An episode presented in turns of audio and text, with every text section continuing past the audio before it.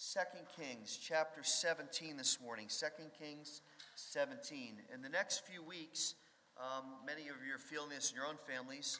Uh, our students are finishing up the school year, and our teachers are uh, grading papers and going through and preparing uh, the final grades for uh, the kids who have taken the test that they've stressed about and stayed up all night studying for. Um, that, that grading system can create a lot of stress for students. Um, they're working hard and they're preparing for college and they're trying to get a strong uh, GPA to get schools to accept them. And sometimes those grades can seal, seem a little unfair. Um, I still have, I will confess to you, a, a bit of frustration and a grudge um, that's, uh, well, now, let's see, it's 29 years old. Um, that nice when you can admit that? Uh, I had a professor in seminary that gave me a B plus, even though my work was uh, a high A minus. And the reason I still tell you that 29 years later is that one grade cost me from graduating with honors. Um, and even when I went to um, give him the documents and show that he was giving me the wrong grade, he didn't give in. So that was a disappointment in my life. Um, ultimately, though, the responsibility for that grade was mine because instead of having a shaky A minus, I should have had a strong A, right? Uh, I should have studied harder. I should have made sure that it wasn't left to the discretion of a professor because if I had done that, I wouldn't be talking about him today, would I? And if I had pulled straight A's in my other classes instead of making a couple B's, and I think I had one B minus in seminary, I would have graduated with highest honors, which means I would have worn my little white cord today and impressed you with the fact that I was such a good seminary student and that I was so amazing and intelligent. Now, you say, who cares, right? Most of you don't even know where I went to seminary. I went to school in Dallas, and most of you have never seen my framed diploma, which is, I think, in my basement at this point. It, it really doesn't matter if I made A's or I made D's if I'm not teaching you the Word, or if I'm not praying with you when you're hurting, or I'm not counseling you when your marriage is struggling, or encouraging you to love the Lord with all your heart. But while my seminary grades, and we're not even going to talk about my college grades, while my seminary grades don't have any eternal significance, how we live spiritually does. How we live every day in terms of our relationship with the Lord matters in every way. Not only in terms of us, not only in terms of our spiritual health and maturity, but also in terms of the long term impact on our lives and what we experience, and, and also in terms of how the people around us are affected and influenced for the Lord.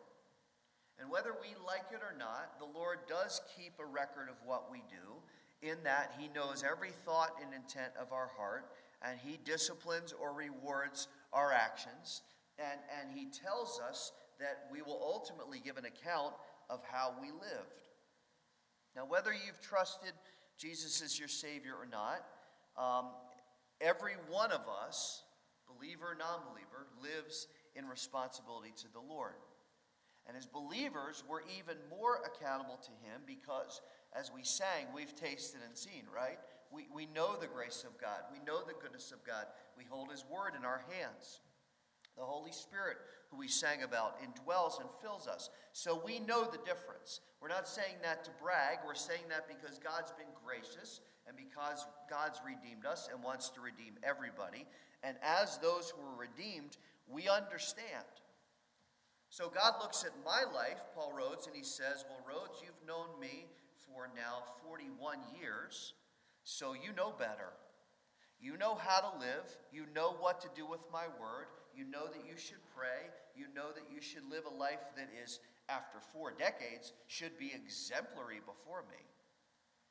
And I'm watching and I'm looking at your heart and I'm looking at your, your life and I'm looking what you do with your life and what you look at and what you take in, whether it's pure or whether it's unholy. I, I'm watching all of that. And you're going to give an account as somebody that I've redeemed of what you've done with my redemption. Now, in the Old Testament, we have 39 books of historical record that detail how God does this. God establishes himself clearly as the Lord of creation, the Lord of all. He, he clearly establishes that he is holy and we're sinful. He clearly establishes his holy law, his expectations for those who believe in him, and by choosing a nation and by giving them everything they needed, including his presence, every bit of help he could, every bit of leading that he could, he shows that he's loving and gracious, and he shows that we are disciplined or, or blessed based on how we live. Now, sadly, Israel pretty much failed at every turn. They had some moments of faithfulness, and when they did that, the Lord was, was abundantly faithful and blessed them and was generous to them. But the vast majority of the time, Israel repeated their attitudes and their behavior that were, that were contrary to the Lord, disappointed to the Lord.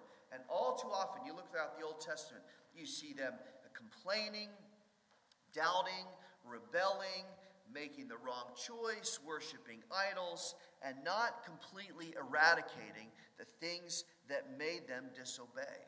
And, and really, when you start to study the scripture, the Old Testament, uh, intensely, it is maddening. It's frustrating. It's a, it's a case study in how not to live for the Lord, and yet it's us. And we have to look at that because Bible tells us that all scripture is given for our instruction and training in righteousness, correct? The Old Testament's not, not something you push to the side and say, well, that doesn't apply anymore because of the new covenant. The Old Testament is designed to teach us. It's a case study in human behavior. So if that's true, and it is, then we have to look at a text like this and we have to hear the warnings that God's telling us and, and we have to allow this text to teach us and refine us so we don't repeat the same mistakes.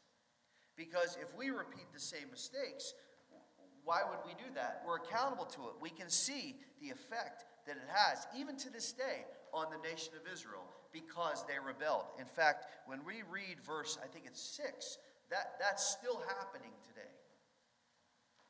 Now, in 2 Kings 17, this is a, a, a really a point of, of historical record where the northern 10 tribes, Israel, remember, 10 to the north Israel, 2 to the south Judah, the northern 10 tribes have hit their breaking point. Their defiance to the Lord, their, their resistance, their unwillingness to repent, their unwillingness to change has now brought God's judgment. And He has allowed them to be taken into captivity. Look at chapter 17, 2 Kings, start in verse 6. In the ninth year of Hosea, the king of Assyria captured Samaria and carried Israel away into exile to Assyria and settled them in Halah and Habor on the river of Gozan and in the cities of the Medes. Now, the Bible is going to tell us why this happened. Now, this came about, verse 7 because the sons of Israel had sinned against the Lord their God, who had brought them up from the land of Egypt, from under the hand of Pharaoh, king of Egypt, and they had feared other gods, and walked in the customs of the nation whom the Lord had driven out before the sons of Israel, and in the customs of the kings of Israel which they had been introduced. The sons of Israel did things secretly, which were not right against the Lord their God. Moreover, they built for themselves high places in all their towns, from watchtowers to fortified city. They set for themselves sacred pillars and asherim on every high hill and under every green tree. And there they burned incense on all the high places, as the nations did, which the Lord had carried away to exile before them.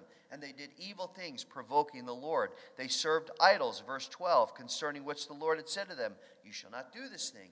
Yet the Lord warned Israel and Judah through all his prophets and every seer, saying, Turn away from your evil ways. Keep my commandments, my statutes, according to all the law which I have commanded your fathers, and which I have set to you through my servants the prophets. However, verse 14, they did not listen but stiffened their neck like their fathers, who did not believe in the Lord their God. They rejected his statutes and his covenant, which he made with their fathers, and his warnings, which he warned them. And they followed vanity and became vain, and went after the nations which surrounded them, concerning which the Lord had commanded them not to do like them. They forsook all the commandments of the Lord their God and made for themselves molten images, even two calves, and made an Asherah and worshiped all the host of heaven and served Baal. Then they made their sons and their daughters pass through the fire and practiced divination and enchantments and sold themselves to do evil in the sight of the Lord, provoking him. So the Lord was very angry with Israel and removed them from his sight. None was left except the tribe of Judah. Wow, that's pretty heavy from May, right? Listen, the Spirit of God never hides the truth. And He always wants us to learn. So look back at verse 7 for a minute, because in verse 6 it said Israel's carried away to Assyria. Verse 7 says there is a direct cause and effect for why they were taken away. And it's very simple. It came about because they sinned against the Lord their God. And notice how the Lord reminds them again in verses 7 and 8 that He was the one who had brought their ancestors out of the last captivity, which was in Egypt in the book of Exodus.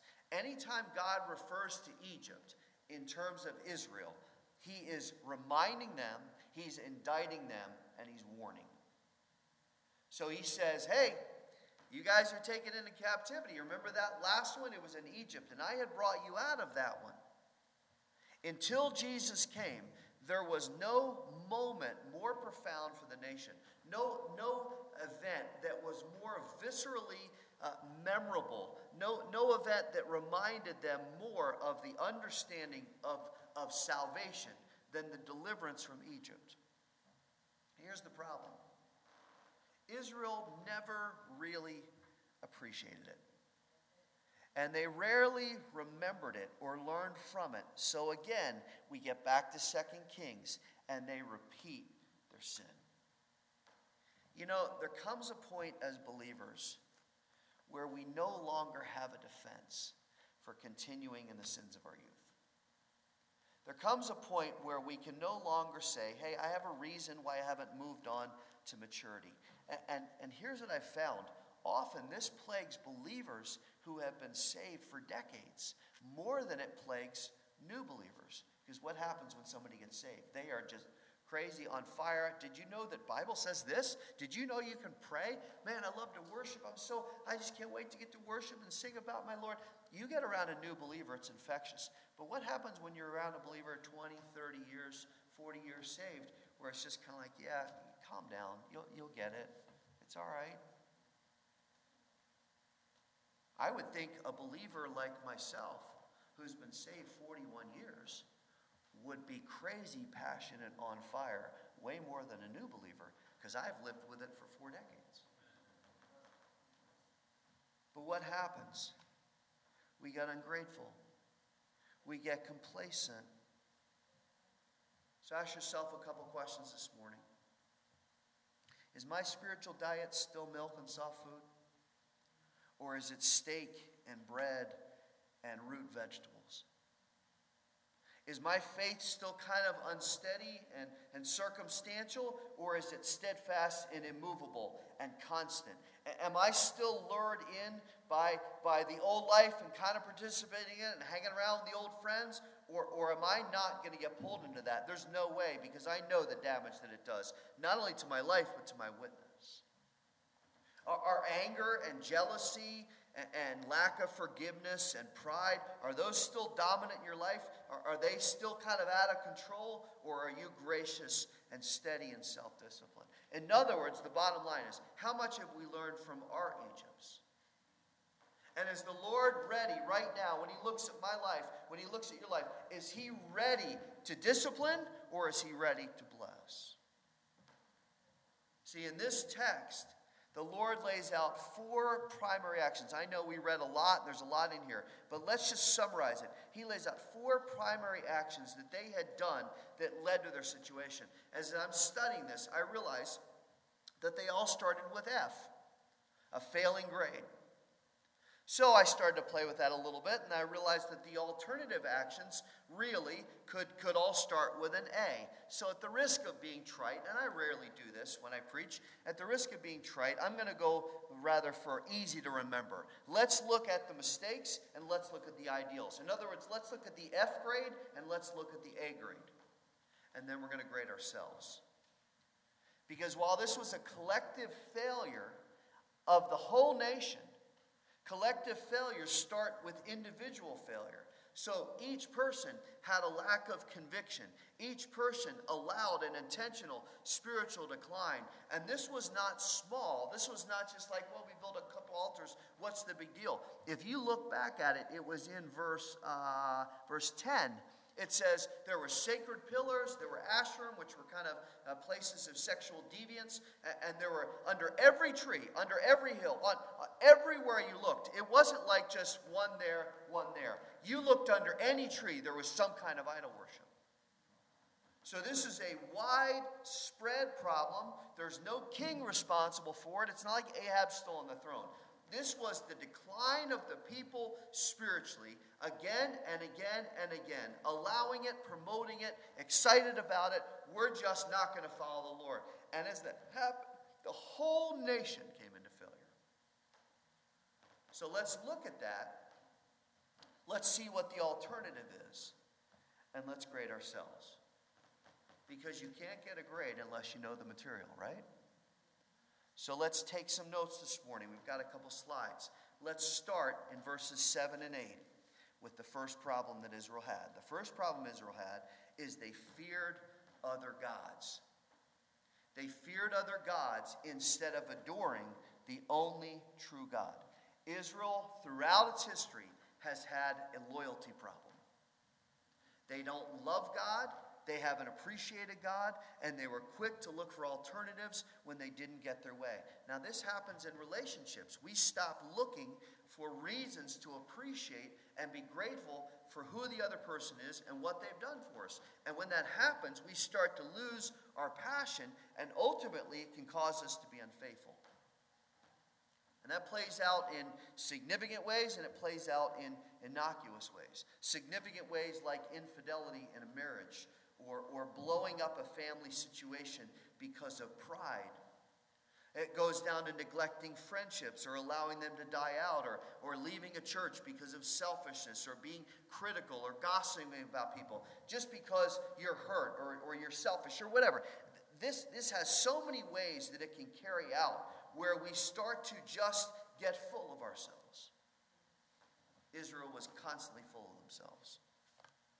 And they were disloyal to God, even though again and again and again and again He had showed them His grace and His kindness and His mercy, and He had led them and forgiven them and, and restored them and promised to them. And again, they just kept being unfaithful. So now, look at the verses. It says that they created and worshiped other gods. It started in Sinai with the golden calf. And then it was a constant progression of other idols. But what's so disturbing and what should cause us to stop and pause and evaluate is that one word in verse 7. It says that they feared other gods. The word there means honored, respected, and stood in awe of. So, here's how delusional sin makes us.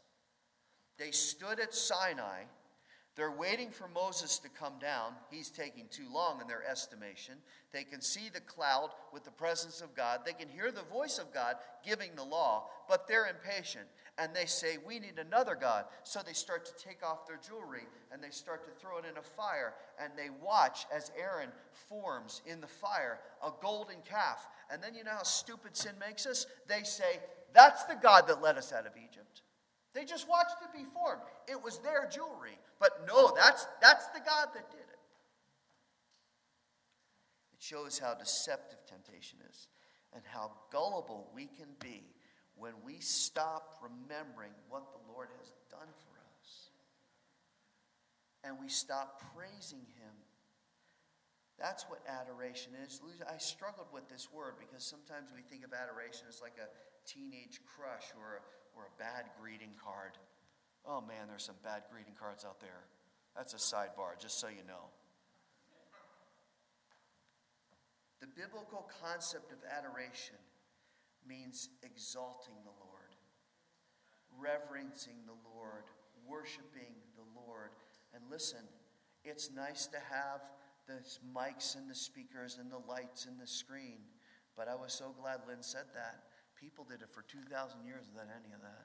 There was no smoke machine in Acts. If we can't come in and worship the Lord in spirit and in truth, whether we have a smoke machine or all the lights are off, then we're not really worshiping the Lord in spirit and truth. Adoration reverencing Him, praising Him, being zealous of Him, talking about Him, exalting Him. All praise to Jesus. Not thinking, well, I don't like this, and, and we didn't have this, and I, my seat's uncomfortable. No, that, that's the enemy saying, think about something else other than the Lord. Because if you think about the Lord, I lose. The evidence that their heart was turned, look back at verses 7 and 8 was that they were walking in the customs of the nations that the Lord had driven out, which is a nice way of saying they were worldly. They loved everything else more than the Lord. They loved what was offensive to the Lord instead of loving the Lord. We have to look at an evaluation of saying, do I fear other gods? Am I pursuing other things? Do I really love the Lord? Then, second, in verses 9 to 13, we see that Israel fortified the wrong things. They fortified the wrong things instead of building altars to the Lord.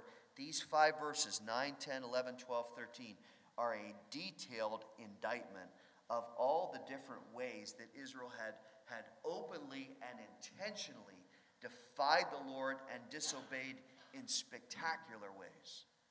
And we don't need to detail all of it because of time but, but it involves the widespread establishment and worship of idols, the pillars, all the things we just talked about. Everywhere you looked, there was some place of worship to gods other than God. And it's ironic that if you look back at verse 9, the Lord says they did this secretly. That, that refers more to the delusion of their thinking that we'll do this and the Lord won't know what we're doing. That it'll just start with one or two. You notice how sin just starts with one or two? Just one or two. Just, uh, just allow myself a little latitude here. God's gracious. Just one or two. Let's, let's just build a couple altars. We, we need to honor that, you know, there's some other gods out there that have helped us. And, and then one, two, three, four, five, six. Pretty soon, the whole landscape of the nation is dotted with altars and idols. Not to God, but to these false gods. That word secretly, don't, don't go past that verse 9. That should cause us to ask what are the actions and relationships, listen now, that I'm trying to hide? What are the areas of my life that I hope nobody discovers?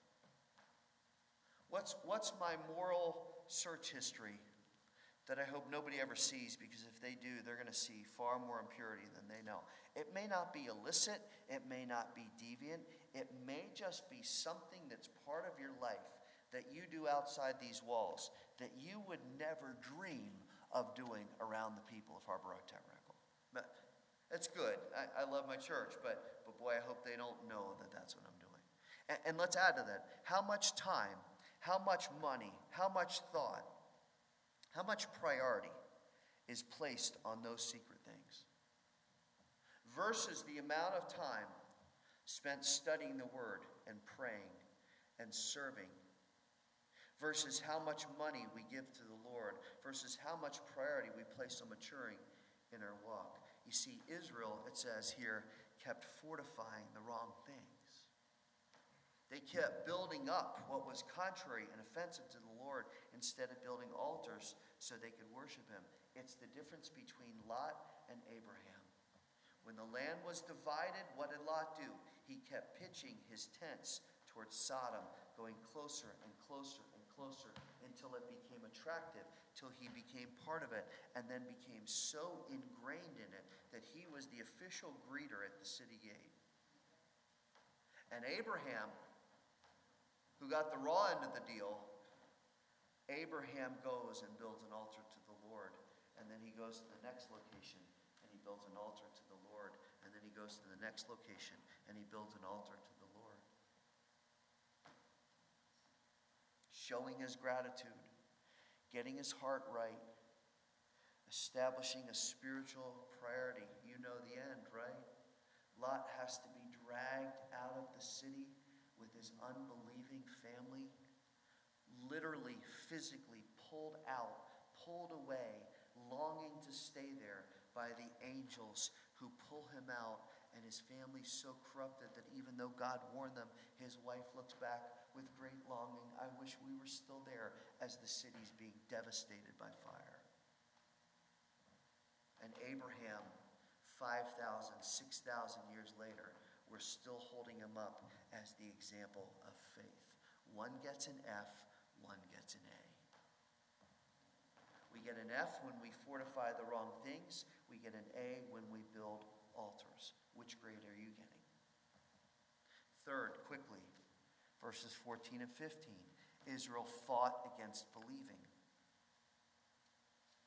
When we have lack of faith, we're fighting against believing instead of admitting how much they needed the Lord. Look at the verses, verses 14 and 15. The Spirit says they didn't listen, but stiffened their necks and didn't believe in the Lord. Now, that's not a physical condition that you just slept wrong. That is a spiritual, graphic description of stubbornness and resistance and their absolute unwillingness to bow to the Lord. You see, for Israel, when the Word of God was taught, they tuned it out. Intellectually and emotionally, they ignored it. The alternative that we have is neglecting the Word of God, missing church, never taking a note, just kind of sitting there and hearing it, but, but not taking it in. The Word needs to be ingrained into our hearts because it prevents sin. Then God sent all the prophets and all the seers to warn them, but they didn't hear a word. They, did, they didn't want to receive that because it was too difficult. They talked about judgment and sin, and, and they weren't into that. The, the modern day equivalent is that we receive only what's easy, that we never seek the whole counsel of God, because that might require change. And then for Israel, God established his statutes and his covenants in front of them, and they just treated them as dirt. For us, it's when we hear the word of God and we take it in, but we continue to live in sin and we continue to defend it and justify it as we decline spiritually. You see, for Israel, their way was best. They had more wisdom than God. God was archaic, out of touch, irrelevant, way too strict. We subtly do this by dismissing a biblical worldview and instead focusing on what's relevant and what's inoffensive to anybody. Let's just, let's just all get along, coexist. What a ridiculous bumper sticker that is. Tell that to all the other religions that are trying to kill us. Listen, we want to love the world. We want to reach people for Christ. We want to have a heart of compassion. That's biblical. If we don't do that, we're disobeying God. But let's not fool ourselves. The Word of God is powerful and it's sharper than a two edged sword and it divides, it divides, it divides.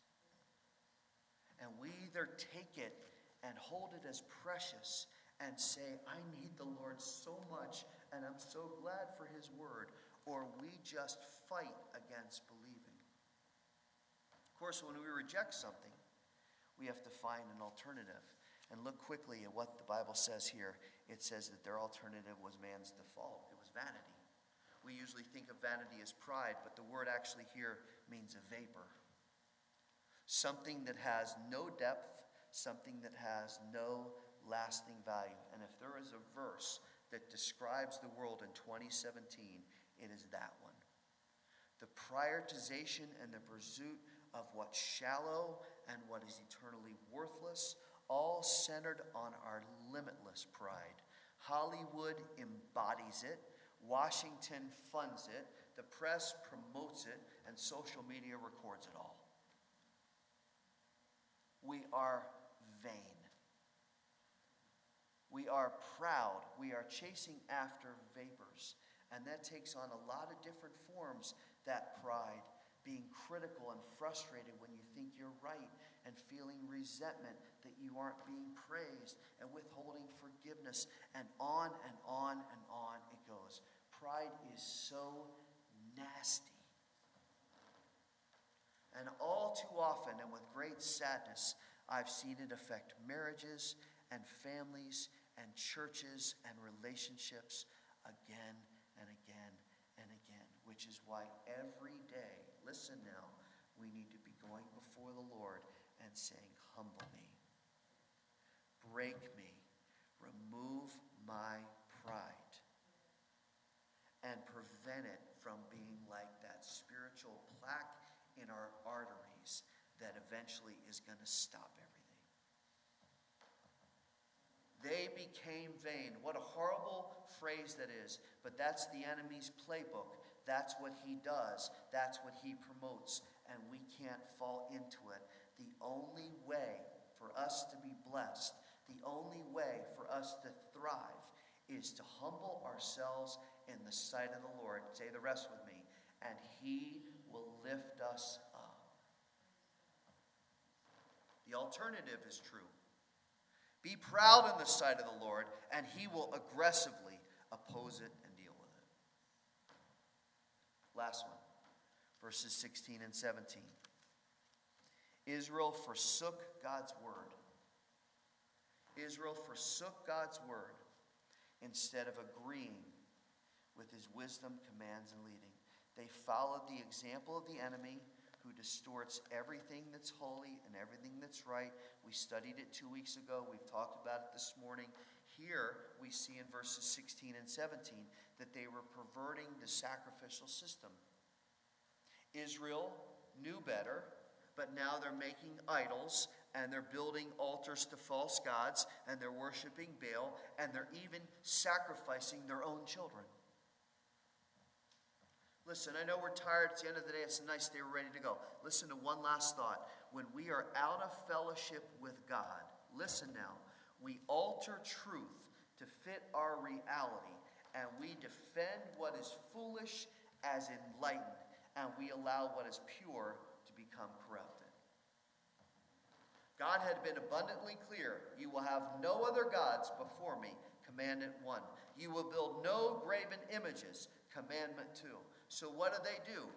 They turn around and they build false gods, they worship them, and then they build idols to them, and then they corrupt the sacrificial system by burning their own children on those altars. God told them, don't intermingle, don't worship false gods. But they just repeated what their forefathers had done. Listen, sin is so unashamedly repetitious. They knew all about Egypt. It was the pivotal moment in the nation's history. But look at it, they're doing the exact same things. With no sorrow, no shame, no fear, no self awareness. when the Lord gets your attention, and I would think with him, with Israel, he did the Red Sea, the punishment at Sinai, a whole generation dying in the wilderness, the defeated Ai, the line of evil kings, the attacks by other nations, and now in verse 6, they've been taken, taken into captivity. When the, when the Lord gets our attention, we better pay attention. But we will easily forget those lessons if we're not walking with the Lord and we're not walking in humility. We'll walk right back into the same traps and experience the same discipline, the same punishment.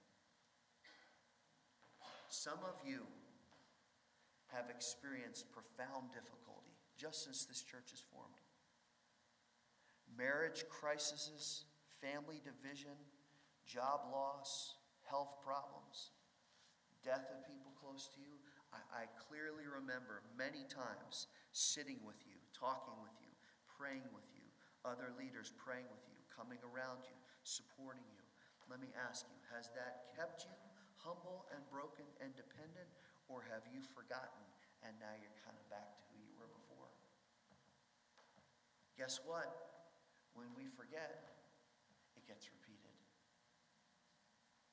So if I forget the things that God's taken me through and allowed in my life that have been wilderness, that have been awful, that have had me on my face crying and, and crying out to God for help and waking me up in the night with anxiety attacks. If I forget those things, guess what? God's gracious, but He's going to keep telling me until I get it. Every time we come to this table, it should break us.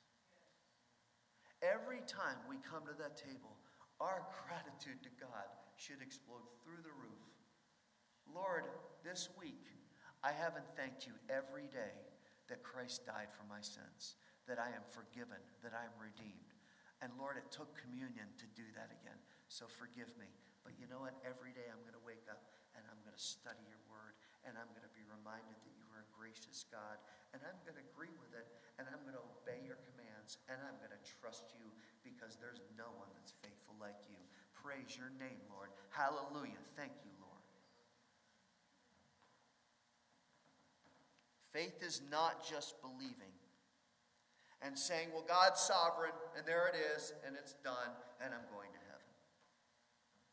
Faith is the daily exercise of humbling ourselves before the Lord and saying, I cannot do this for a second without you. So I trust you completely, and I'm yours. What does your report card look like?